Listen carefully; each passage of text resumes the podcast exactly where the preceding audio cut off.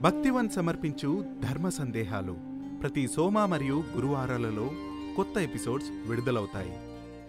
శ్రీ గురుభ్యో నమ. శుభమస్తు. జై జయ శంకర హర హర శంకర. ఏమండి ఈనాటి కాలంలో ఒక చిత్రమైన వాదన బయలుదేరిందండి. ఎవరు జగద్గురువులు అని చెప్పేసి. ఏమిటండి ఇది? ఇది ప్రశ్నేనా అండి అసలు? జగద్గురులు ఎవరు? ఇదేం ప్రశ్న?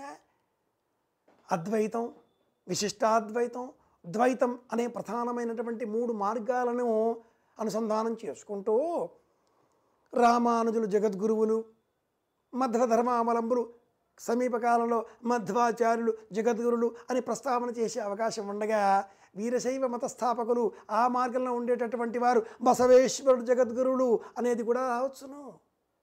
ఇవన్నీ కూడా శాస్త్ర ప్రమాణాలు కావు సుమా. నద్వైతం అద్వైతం. రెండు కానిది ఒకటే అంతా ఒకటే అనేటటువంటి ప్రస్తావన చేసినటువంటి వారు జగద్గురువులు ఆదిశంకరులు జగద్గురువులు. మొదటగా వచ్చింది అనే చారిత్రక కాల ప్రమాణాలను చూస్తే కూడా అత్యాధునికులు అన్నింటికీ వాళ్ళు వాదన కోరుతూ ఉంటారు. ఇదే వచ్చే చిక్కు. అలా చూస్తే కూడా ఈ గురుపీఠ పరంపరలలో మొదటిగా వచ్చిన గురువు ఆదిశంకరులు. వారే జగద్గురువులు. ప్రధానంగా ఉండే మూడు మతాలు అద్వైతం విశిష్టాద్వైతం ద్వైతం అనుకుంటే ఇందులో అద్వైతం జగద్గురువులు ఆదిశంకరుల చేత ప్రభావితమై ప్రపంచమంతా కూడా పరివ్యాప్తమైంది. విశిష్టాద్వైత దర్శనాన్ని మనకు ప్రతిపాదించిన వారిలో ఇరవై ఐదవ పీఠాధిపతి రామానుజాచార్యుల వారు భగవద్ రామానుజులు అని వారు కీర్తి పొందారు. హఠాత్తుగా ఈ భగవద్ రామానుజులని జగద్గురువులను మొదలుపెట్టారేమిటో? మూడవది మధ్వధర్మావలంబులు తీర్థనామాదులతో శ్రేష్టం.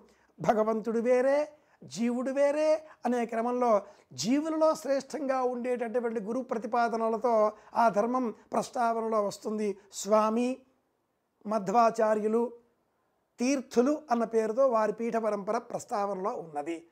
ఈ క్రమంలో నేనే దేవుడిని అనే జ్ఞానం వేదం బోధిస్తుంది. చరాచర సృష్టి ప్రపంచంలో ఉండే ప్రతి అంశం కూడా సమస్తము కూడా పరమాత్మ స్వరూపం నగురోర్న శిష్య అనే ప్రస్తావన చేసినటువంటి వారే జగద్గురువులు ఆదిశంకరులే జగద్గురువులు. ఇందులో మరొక వాదనకు చోటు లేదు. కనుకనే జగద్గురువులు కనుకనే వారు ఐదు మార్గాలను ఒకటి చేసి అది కౌమారం కావచ్చు గాణాపత్యం కావచ్చు శాక్తేయం కావచ్చు వీరశైవం కావచ్చు ఈనాటి కాలంలో నడమంత్రపు వైష్ణవానికి నామాలు ఎక్కువ అని ఒక లోకంలో ఒక మాట ఉందండి ఓయ్ అన్నట్టు వైష్ణవము కావచ్చు. ఐదింటిని ఒకటి చేసి ఐదింటిని ఒకటి చేసి పాంచదైవ స్వరూపాలుగా ఒకటిగా మన ముందు ప్రస్తావన చేసి ఇంటిలో ఆరాధన క్రమం ఇలా ఉండాలి అంటూ ప్రబోధం చేశారు జగద్గురువులు. కనుక ఇంటిలో నిత్య దేవతారాధనలో గణపతి ఉంటాడు. దుర్గా ఉంటుంది. కుమారస్వామి త్రిశూల రూపంలో దర్శనమిస్తాడు. అలాగే ఈశ్వరుడు ఉంటాడు. సూర్య భగవానుడు ఉంటాడు సౌరానికి ప్రతీకాత్మకంగా. నారాయణుడు ఉంటాడు ఈశాన్య భాగంలో వైష్ణవానికి ప్రతీకాత్మకంగా. కనుక పంచాయతన పూజ ఇది శ్రేష్టం.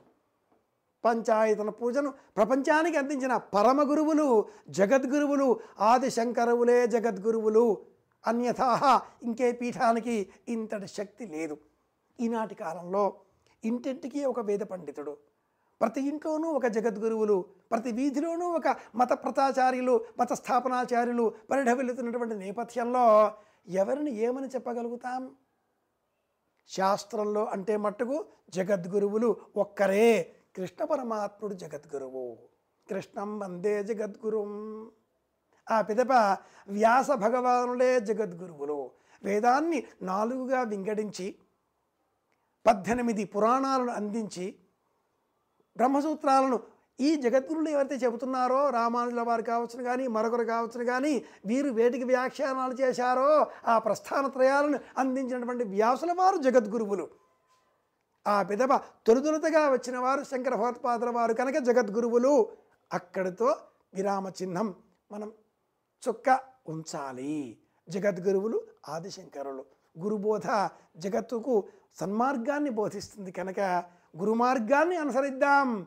గురుదే పరమదైవం అన్న సత్యాన్ని మనసులో నిలుపుకొని శంకరుల చరణాలను ఆశ్రయిద్దాం. జయ జయ శంకర హరహర శంకర. శ్రీ గురుభ్యో నమ. శుభమస్తు.